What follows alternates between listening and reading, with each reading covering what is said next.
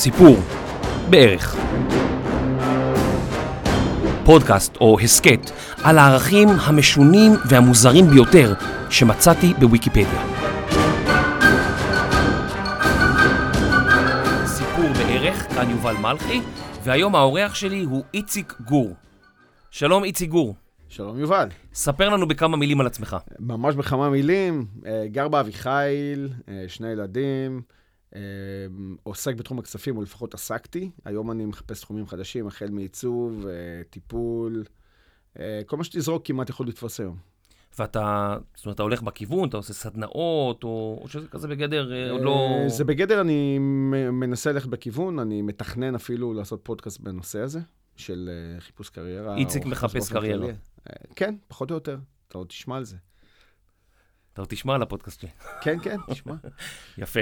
כן. אז אני רק אגיד שאני עבדתי בנס טכנולוגיות לפני הרבה שנים, אתה היית הגזבר של נס הרבה נכון, שנים. של גזבר של נס העולמית. של נס העולמית. אז נכון. יצא לנו להיפגש ככה גם uh, במסגרת מקצועית וגם זה, אז אני יכול להגיד בחור בעל חוש הומור, לפעמים בעייתי קצת, אבל...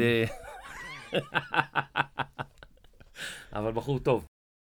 אז uh, תשמע, אני רוצה להתחיל בלספר לך שאני נתקל הרבה פעמים בכל מיני ביטויי לשון שאנחנו פחות מכירים. ולמה? Mm-hmm. כי הם uh, הגיעו מכל מיני מקומות וכל מיני אזורים שהם נשארו רלוונטיים לאזורים האלה. למשל, אנגליה והולנד היו הרבה שנים במלחמה, אז להולנדים קראו דאץ', כן? זה המונח האנגלי. אז עד היום באנגלית, באנגלית בריטית בעיקר, יש כל מיני מונחים שהם uh, מונחים uh, מעליבים. והם נשארו בשפה. אז למשל, יש אה, דוד אה, הולנדי, Dutch uncle. זה בן אדם שנותן לך עצות כל הזמן. כן? וואלה. עצות מעצבנות. אה, יש אה, Dutch wife, שזה מילה נרדפת לזונה. רציני. אה, כן, וגם אה, אלמנה. אלמנה הולנדית, גם מילה נרדפת לזונה. אתה, אתה רוצה שאני אתן לך דוגמאות לכל אחד מה... אני מכיר כמה אנשים שיכולים לענות אותו, כל אחד מהקטגוריות האלה, אם זה עוזר לנו. לא.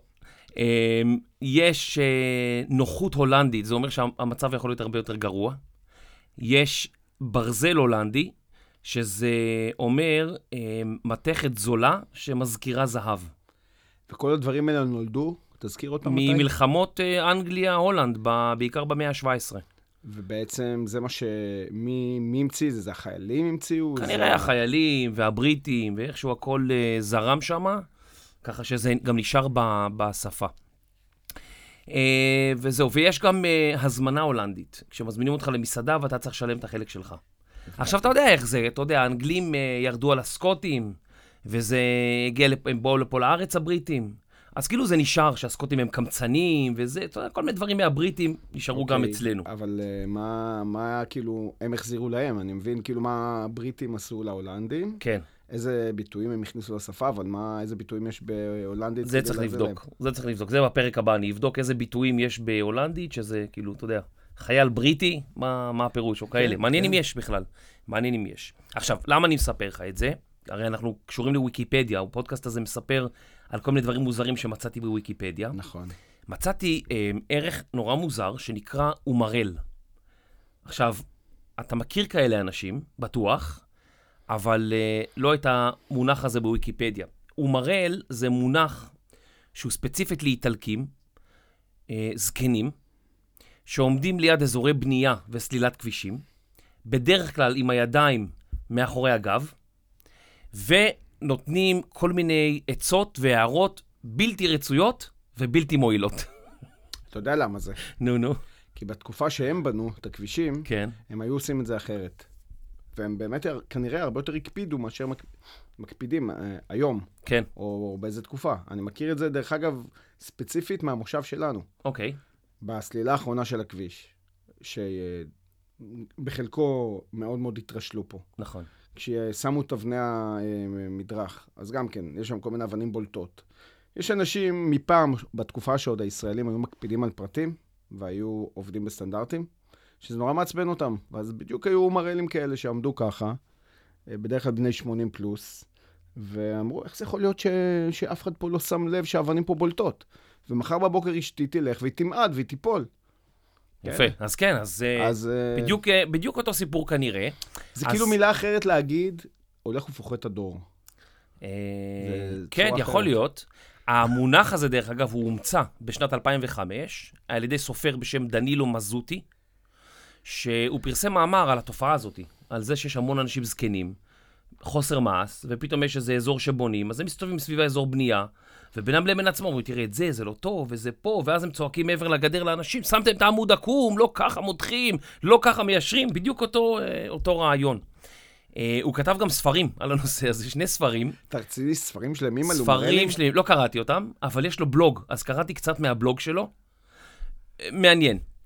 עכשיו, אה, אז אתה יודע, זה מונח מאוד נחמד והכול, אבל אה, האיטלקים באיזשהו שלב הבינו שאפשר להשתמש באנשים האלה, שהם הרי, אתה יודע, אין להם הרבה מה לעשות והכול, אז בואו נשתמש בהם. אז בשנת 2000... לא, אבל דרך אגב, היתרון הנוסף של האנשים האלה, כן. שהם באמת גרים המון המון שנים בכפר, והם יודעים איפה כל דבר נמצא.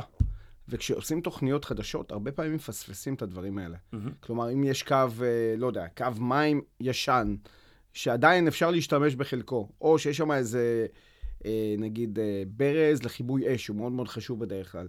אז הרבה פעמים כל מיני אנשים, קבלנים שבאים לעשות עבודה וללכת, הם שוכחים את הדברים האלה. נכון. אז האומרלים באמת זוכרים. נכון. אני גם רואה את זה אצלי. אתה יודע, שיש איזה שיפוץ או משהו, עבודה בגינה, תמיד יש איזשהו פספוס, מישהו שכח לעשות, זה כאילו לא אה, 100% עד הסוף. אם אתה שם לב מטון הדברים שלי, אז כנראה שגם אני מפתח, הולך לפתח קריירה של אומרל. יש לך קריירה של אומרל. אז תקשיב, אה, זה לא סוף העולם, אני אגיד לך למה. בשנת, המונח הזה הוא הומצא בבולוניה, זאת אומרת, בעיירה בולוניה. אז אה, בשנת 2015, אה, עיירה בצפון איטליה, כן, שכרה את השירותים של האומרלים האלה, בשביל שיספרו כמה משאיות יוצאות ונכנסות מאתרי בנייה, בשביל שהם יוכלו לפקח ולהגיד, הקבלן אמר, היום הכנסתי 30 משאיות חול, האומרלים ספרו 20, אומרים לו, אה, כאלה. אז כן. ממש לקחו אותם, והם אה, מפקחים על כל מיני מקומות, ומסתכלים כמה משאיות נכנסות, כמה יוצאות, מה הן סוחבות, מה זה, אם הן יוצאות ריקות, יוצאות מלאות, ממש הם רושמים הכל. אז אה, אה, עשו בהם שימוש. גם ברגר קינג, שכאילו מאוד מנסה להיכנס לאיטליה, השתמשה בהם לאחד הקמפיינים שלהם, שממש מראים אותם בקמפיין. מה זה ברנקינג, אם מותר אה, לשאול? ברגר קינג זה כמו אה, מקדונלדס. ברגר קינג. ברגר קינג. ברגר ברגר קינג. ברגר אוקיי. קינג. Yeah. עכשיו, בבולוניה, בגלל שהמקום הזה, כאילו, אתה יודע, משם זה הומצא, אז אפילו קראו על שמם לא מזמן כיכר, כיכר האומרלים. אומרל באיטלקית זה איש קטן, אבל כאילו זה... על המונח הזה הלבישו את הטרם הזה של האומרל. ובבולוניה יש ממש על, ש... על שמם כיכר, ולא רק זה, הם הפכו להיות אה, איזשהו אייקון כזה. יש חברה שמדפיסה דגמים של תלת מימד של אומרלים, כל מיני אנשים עם ידיים שלובות מאחורי הגב, ונכתב לצידן שהדבר הקשה ביותר הוא לעבוד קשה בזמן שאף אחד לא מסתכל עליך. נכון, מתנה יפה. זו מתנה יפהפייה. והבובות האלה מיועדות לשולחן עבודה, ככה שכל מה שאתה עובד, יש איש איטלקי עם ידיים מאחורי הגב שמסתכל עליך. זה מבהיל קצת, אז אתה עובד קשה שהוא לא חס וחלילה ידווח עליך. עולה 15 יורו, כזה פסלון, ונראה לי שהוא מפחית את הזמן שאנשים מבזבזים בעבודה, נגיד בפייסבוק או משהו כזה, אתה כזה בפייסבוק, פתאום אתה רואה את האומרל, מסתכל עליך, איש איטלקי זקן בקשיחות, אתה כזה סוגר מהר את האתר, חוזר לעבוד. הדור הבא של הפסלונים האלה זה גם, זה באמת פסלונים שמדווחים באמת. שהם יהיו מצלמה. מקוונים, הם יהיו עם מצלמה והם יהיו. מקוונים, והם יוכלו לדווח כן. לאיזה מקום, לאיזה אח גדול כזה, שבאמת יבוא, ויהיה לו סנקציות אמיתיות על אנשים שבאמת ל... תחשוב, עכשיו בעידן הקורונה של עבודה מהבית. זה בדיוק נכון. ש- זה בדיוק מה שאנחנו צריכים.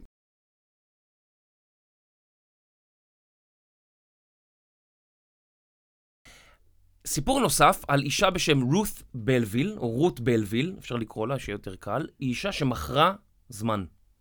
כשאני אומר לך מישהו שמוכר זמן, מה... מה האסוציאציה שעולה לך על הראש? אה, איינשטיין, שבטוח אה, איכשהו היא פיצחה את... אה, איכשהו להעביר זמן מקדימה לאחורה, והיא מצליחה לייצר זמן יש מאין. יפה, אז זה לא.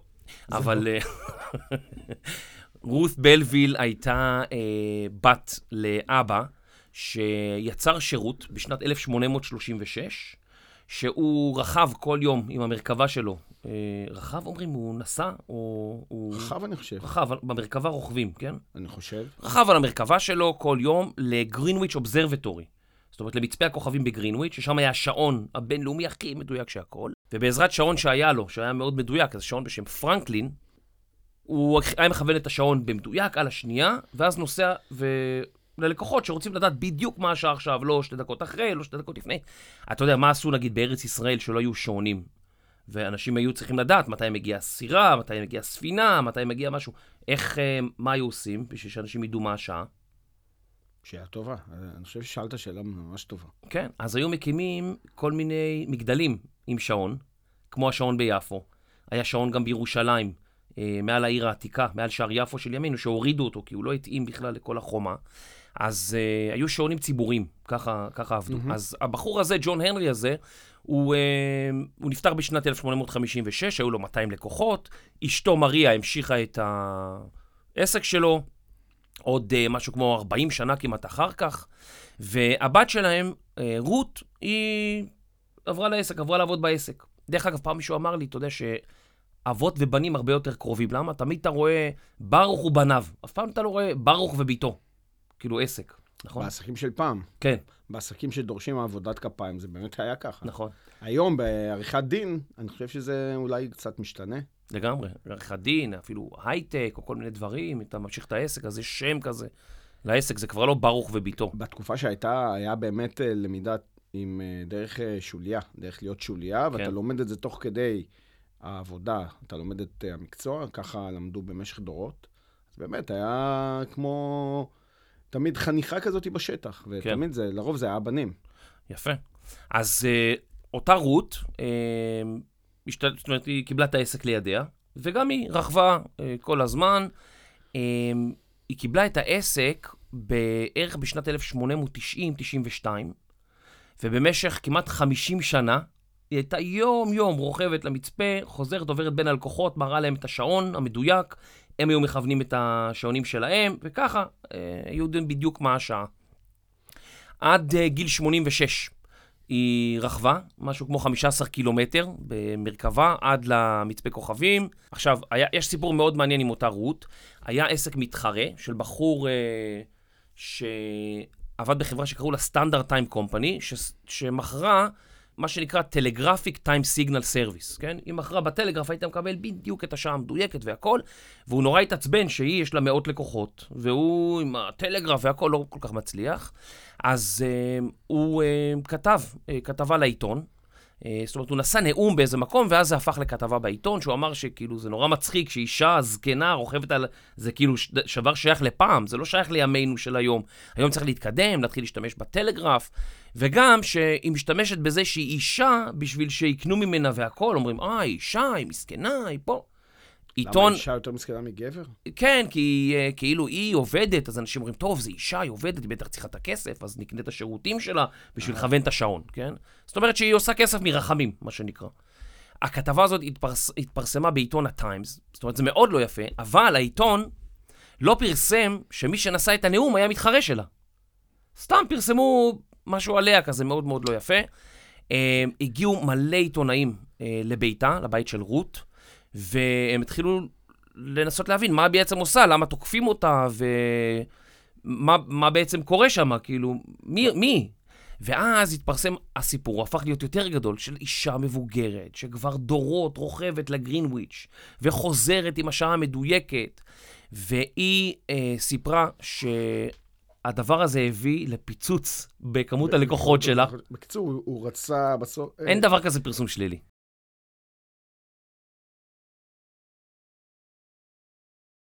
איציק, אפשר שאלה אישית? כן. מה האוכל האהוב עליך? חומוס. אה. איזה חומוס אתה הכי אוהב? משהו שאתה מכין בבית או מקום מסוים? תשמע, אבו חסן אין לו מתחרים. אבו חסן ביפו. ביפו, אבל uh, לצערי אני כבר מזמן לא הייתי שם, אז uh, אני אוהב uh, חומוסים מסוגים שונים. ואתה עושה חומוס לבד גם? בוודאי. יפה, אז תזמין אותי לטעום. אה, אוקיי, אז תשמע, אה, יש אנשים שאוהבים כל מיני דברים, אתה יודע, יש כאלה שאוהבים אה, ירקות, יש כאלה שאוהבים אה, סטייק. יש בחור בשם מישל לוטיטו, שבחור אה, שמגיל מאוד צעיר בעצם, הוא רצה לבדוק אם הגוף יכול אה, לעכל כל מיני דברים, ומגיל תשע הוא החל לאכול כל מיני דברים אה, מוזרים. אתה יודע, זה היה מאוד מוזר, כל מיני צמיגים, הוא היה חותך אותם לחתיכות מאוד קטנות ובולע אותם. למה? וכי זה היה מגניב. ואז אנשים רצו לראות את זה, אז הוא היה מגיע להופעות, הוא היה עושה הופעות, ובהופעות האלה הוא היה לוקח אופניים ומפרק אותם לחלקים קטנים ואוכל את כל האופניים. מתי זה היה? אה, אתה יודע, משנות ה-70 בגדול, שנות אוקיי. ה-60, 70 הוא התחיל. הוא נולד ב-1950, אז תחשוב אוקיי. שמ-1959, 60 הוא התחיל לאכול דברים.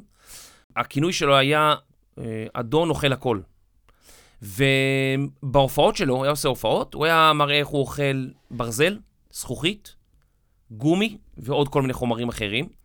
הסטאנט אולי הכי מפורסם שלו זה בין 1978 ל-1980, במשך שנתיים, הוא פירק מטוס ססנה לחתיכות קטנטנות, ממש קטנטנות, ואכל את כל המטוס.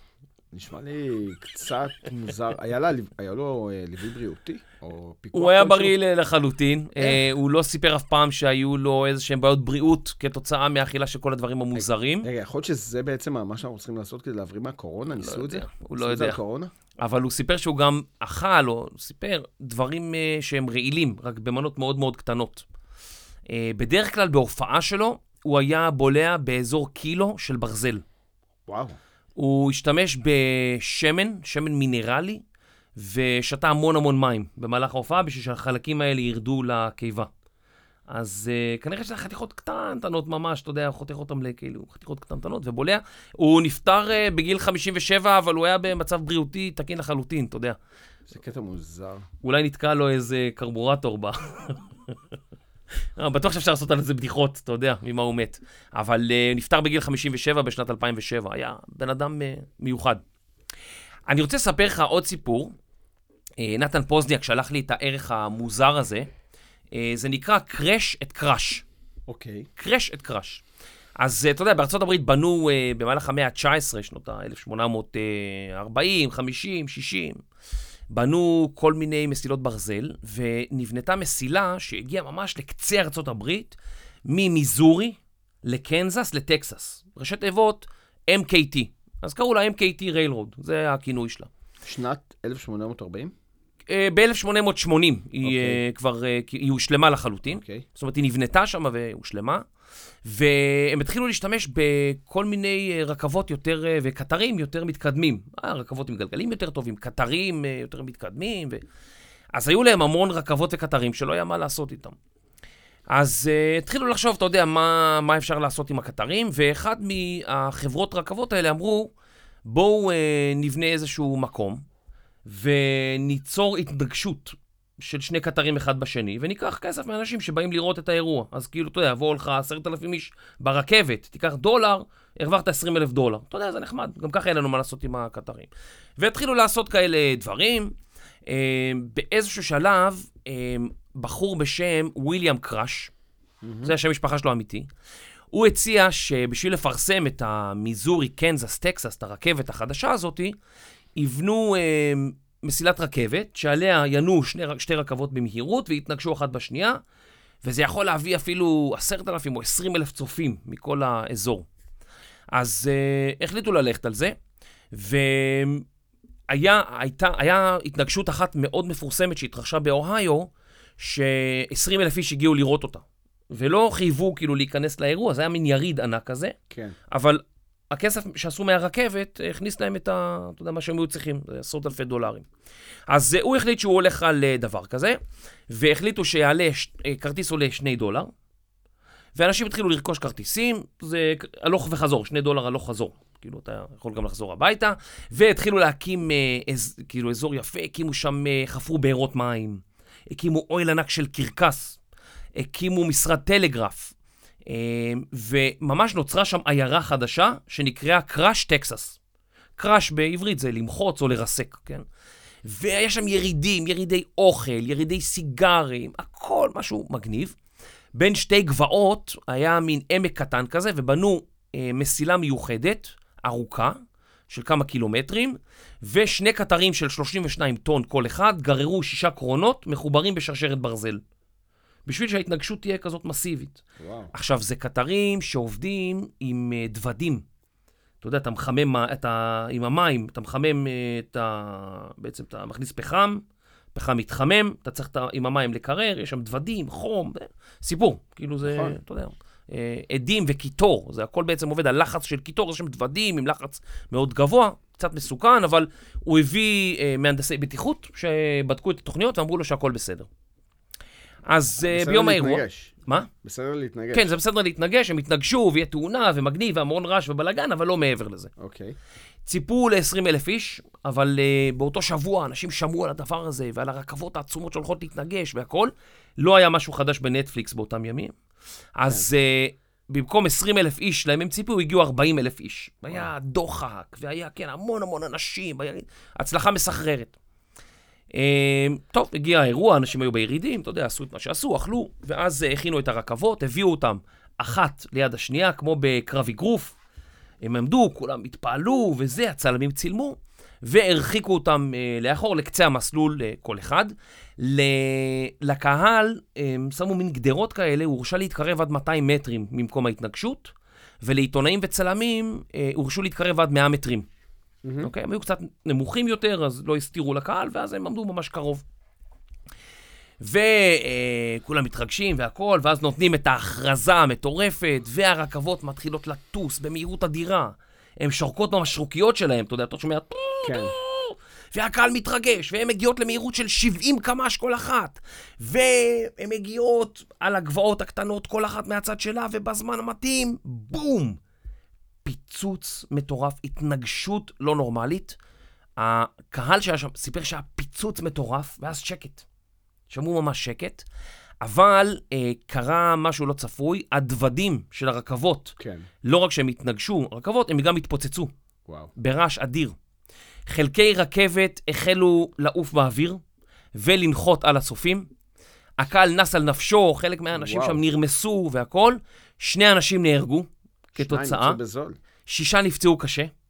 אחד הצלמים איבד עין, ועד היום לא יודעים בדיוק כמה אנשים נפצעו במנוסה. אה, מדובר על עשרות פצועים שנרמסו שם בסיפור. באמת יצאו בזול. יצאו? יחסית יצאו בזול מאוד.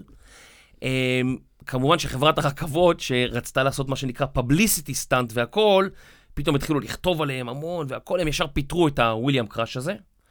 אבל כשהוא הסביר להם שהוא הביא מהנדסי בטיחות והכל, ופתאום בכל העיתונים ברחבי הברית כתבו על קו הרכבת החדש, כן. החברה הזאת הבינה מה שדיברנו שאין בהתחלה. לנו, אה, אין דבר כזה אין פרסום דבר רע. כזה פרסום רע, למחרת הוא כבר הוחזר לעבודה, ועבד עד שהוא פרש לפנסיה באותה חברה.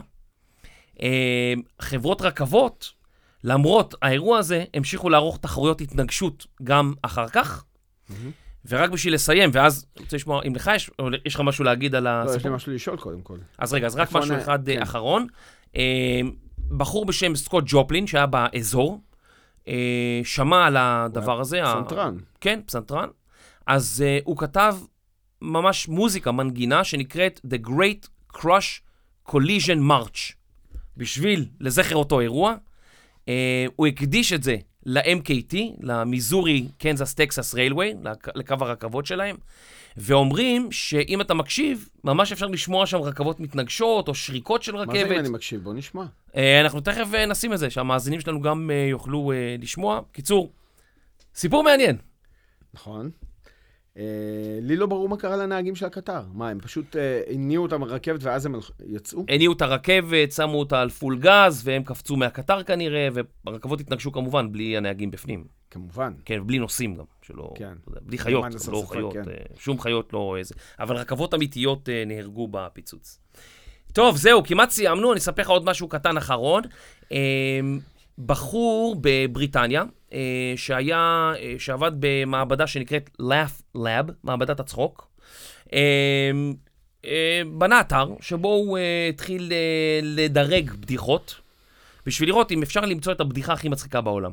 עכשיו, בדיחה זה משהו נורא תרבותי. אני אספר לך עכשיו בדיחה בעברית, אתה לא תבין, אבל בכל זאת, אה, ניסו לעשות את הדבר הזה. ובחור ממנצ'סטר אה, זכה בבדיחה הכי מצחיקה בעולם, אז אה, הבדיחה הולכת ככה. עכשיו, קודם כל יצרתי ציפייה, בטוח שהבדיחה לא תהיה מצחיקה, אתה מבין את זה, נכון? אז uh, שני uh, ציידים uh, מסתובבים ביער, פתאום אחד מהם נופל, הוא לא נושם, והעיניים שלו כאילו עומדות במקום תקועות ולא מגיבות. הבחור ממש מתקשר לחירום, אומר להם, שלום, חבר שלי מת, מה אני יכול לעשות? הבחורה בקו השני אומרת לו, קודם כל, תירגע, אני יכולה לעזור לך. דבר ראשון, צריך להבין אם הוא באמת מת או לא. אז הבחור אומר, רק רגע, מתרחק מהטלפון, שומעים ירייה. ואז הוא חוזר ואומר לה, הוא בטוח מת, מה עכשיו? אין מצב. הבדיחה הכי מצחיקה בעולם. חבל הזמן. הבדיחה במקום השני, כן, תרבותי. הבדיחה במקום השני, שרלוק הולמס ודוקטור וואטסון אה, יוצאים למחנה, אתה יודע, לקמפינג, מה שנקרא, והם אה, מרימים את האוהל, והם יושבים אה, במדורה, והם אה, מסתכלים על הכוכבים, ממש ממש כיף להם, ובאמצע הלילה הולמס מעיר את ווטסון ואומר, ווטסון, תסתכל על הכוכבים, תגיד לי מה אתה רואה. ווטסון אומר, אני רוצה מיליונים ומיליונים של כוכבים. אני רואה מיליונים של כוכבים. אז הולמס אומר, ומה אתה למד מכך? ווטסון חושב, חושב, אומר לו, אם יש מיליונים של כוכבים, אז uh, בטוח שלפחות לכמה יש כוכבים מאוישים. ואז, אם יש כוכבים מאוישים, כנראה דומים לכדור הארץ, ואולי אפילו יש כדור שאנשים חיים בדיוק כמונו, והם נראים כמונו, ואני מניח, בגלל מיליוני כוכבים, שיש כנראה חיים בכדור אחר. אז הולמס אומר לו בשקט, ווטסון, יא טמבל, אתה לא מבין שגנבו לנו את האוהל? אה, זה טוב. זהו, והבדיחה בבריטניה, המצחיקה ביותר שנבחרה בבריטניה, אישה עלה על אוטובוס עם התינוק שלה, הנהג האוטובוס מסתכל ואומר לה, וואו, זה התינוק הכי מכוער שראיתי בחיים. אז האישה הולכת לאחור של האוטובוס, ממש יושבת שם רוגזת, בוכה קצת וזה, ואומרת לבחור שיושב לידה, הנהג הזה כל כך העליב אותי עכשיו. אז הבחור אומר, את יודעת מה? את לא צריכה לשתוק. את לא צריכה לשתוק. לכי ותגידי לו מה את חושבת, ותביאי, בואי אני אעזור לך, אני אחזיק את הקוף בינתיים. וואי וואי וואי. זה אלה הבדיחות הכי? מצחיקות בעולם, לא יודע, יש כזה מונח בוויקיפדיה. בקיצור, אם ציפיתם לבדיחות הכי מצחיקות בעולם, בטוח שזה לא אלה, כנראה שזה לא אלה, אבל uh, זה משהו תרבותי. לא נעים להגיד, אבל אני צחקתי קצת. תראה, זה מצחיק, גם אם מישהו עכשיו, מה זה בדיחה הרי? אם עכשיו אנחנו, מדבר, אנחנו בקמפינג, כן? יצאנו לקמפינג והכל, ואז פתאום אני מספר לך את הבדיחה על ווטסון, ו... יש הקשר. אתה יושב שם, אתה רואה את הכוכבים, אתה נקרע מצחוק, אתה אומר בואנה זה טוב, אבל סתם ככה, שאנחנו מקליטים וזה, זה... כן, זה קצת מזכיר בדיחות על רואי חשבון. שכאילו, הם רואים מלא פרטים, אבל לא לא מבינים את המהות. כן, בטוח שבדיחות על רואי חשבון זה מצחיק. כן. טוב, אה, זהו להפעם. איציק, איך היה? אה, שרדת? היה נחמד, כן, שרדתי את זה. למדת דברים מעניינים שתוכל להשתמש בהם אחר כך אני בשיחות בטוח אה, אשתמש עם. אנשים. אני בטוח אשתמש פעם היו הולכים לברים, אתה זוכר את התקופה שפעם היו הולכים לברים ויושבים ומספרים בדיחות, היום זה בוודאי, זה יחזור. יחזור? או שיפתחו. בר בזום, אתה יושב עם בירה ואחרים שיושבים בזום עם בירה, לא, זה לא, לדעתי זה לא זה. פחות. זה לא זה.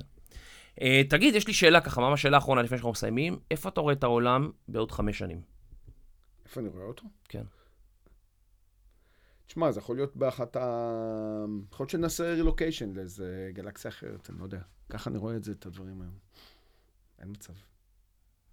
אתה אומר, אולי אה, אם תהיה גלקסיה אחרת, אתה הראשון שמתנדב לעבור? לא, אתה אומר, עם כל כדור הארץ, אני מתכוון את העולם, כאילו, נעבור כולנו לגלקסיה אחרת, אולי כאילו נתחיל אה, מח... מח... כן, או, ש, או שהזום הזה, אתה יודע, זה התחלה של מהפכה, שאתה מבין שאתה לא צריך ללכת לבית ספר בישראל אם אתה גר בישראל. אולי אתה יכול לקבל תעודת אה, בגרות בארצות הברית, שאין מבחני בגרות ואין זה. יותר קל. אז אתה לומד את הכל שזה בזום, נכון. יושב, קבל אה, זה, כן, ציונים. אבל זה לא ככה. הבעיה זה החברתיות, אין אה, כאילו אינטראקציה בין גם אנשים. החברתיות ו- וגם התכנים שאנחנו לומדים הם תלויי תרבות, הדברים שאנחנו... אה, אבל יכול להיות שזה גם פתרון. אולי בית ספר בינלאומי שיש לו שלוחות, אז בארץ אתה מכוון את זה יותר ל... לומד עוד כל מיני דברים תרבותיים והכול. אתה לומד מהבית כמה שעות. לא יודע, למידה ביתית, פעם זה נראה נורא מוזר, היום פתאום כולם עברו למין למידה ביתית, זה עדיין לא זה. זה לגמרי מין למידה ביתית. זה מין, כן, זה לא זה. זה ממש ממש לא זה. זה ניסוי וטעייה, זה ניסוי בבעלי חיים, ממש. ניסוי ניסוי בבני חיים. אדם. ניסוי בהורים שיושבים כל היום עם הזום ועם הילדים, חבל הזמן. אבל אה, טוב, אתה יודע, מהפכות תמיד מתחילות עקום קצת ולאט לאט אה, פורצות. אז אם היית מסתכל, לא יודע מה, על הרכבת, שהיא רק הומצאה, היית אומר, מה זה השטות הזאת? זה כאילו... ואנשים אומרים לך, יום אחד זה יוביל מאות אנשים. מה זה מאות אנשים? זה בקושי זז קילומטר בשעה, מה יוביל מאות אנשים? תכף תגיד לי של איזה, לא יודע מה, מסלולים ופסים, ואנשים ייסעו על זה למרחק של, לא יודע מה, עשרות קילומטרים. איזה שטויות, רכבת, רכבת. אתה מבין, ככה זה מתחיל. נכון, זאת אומרת שבסופו של דבר הזומים האלה יובילו אותנו לאנשהו. לא, אין ספק שהם ישנו פה את שוק העבודה, מהקצה לקצה, את הלימודים בחלקם, אבל uh, כרגע הניסוי הזה הוא מאוד קשה. כן. טוב, זה צריך להתנתק גם מה...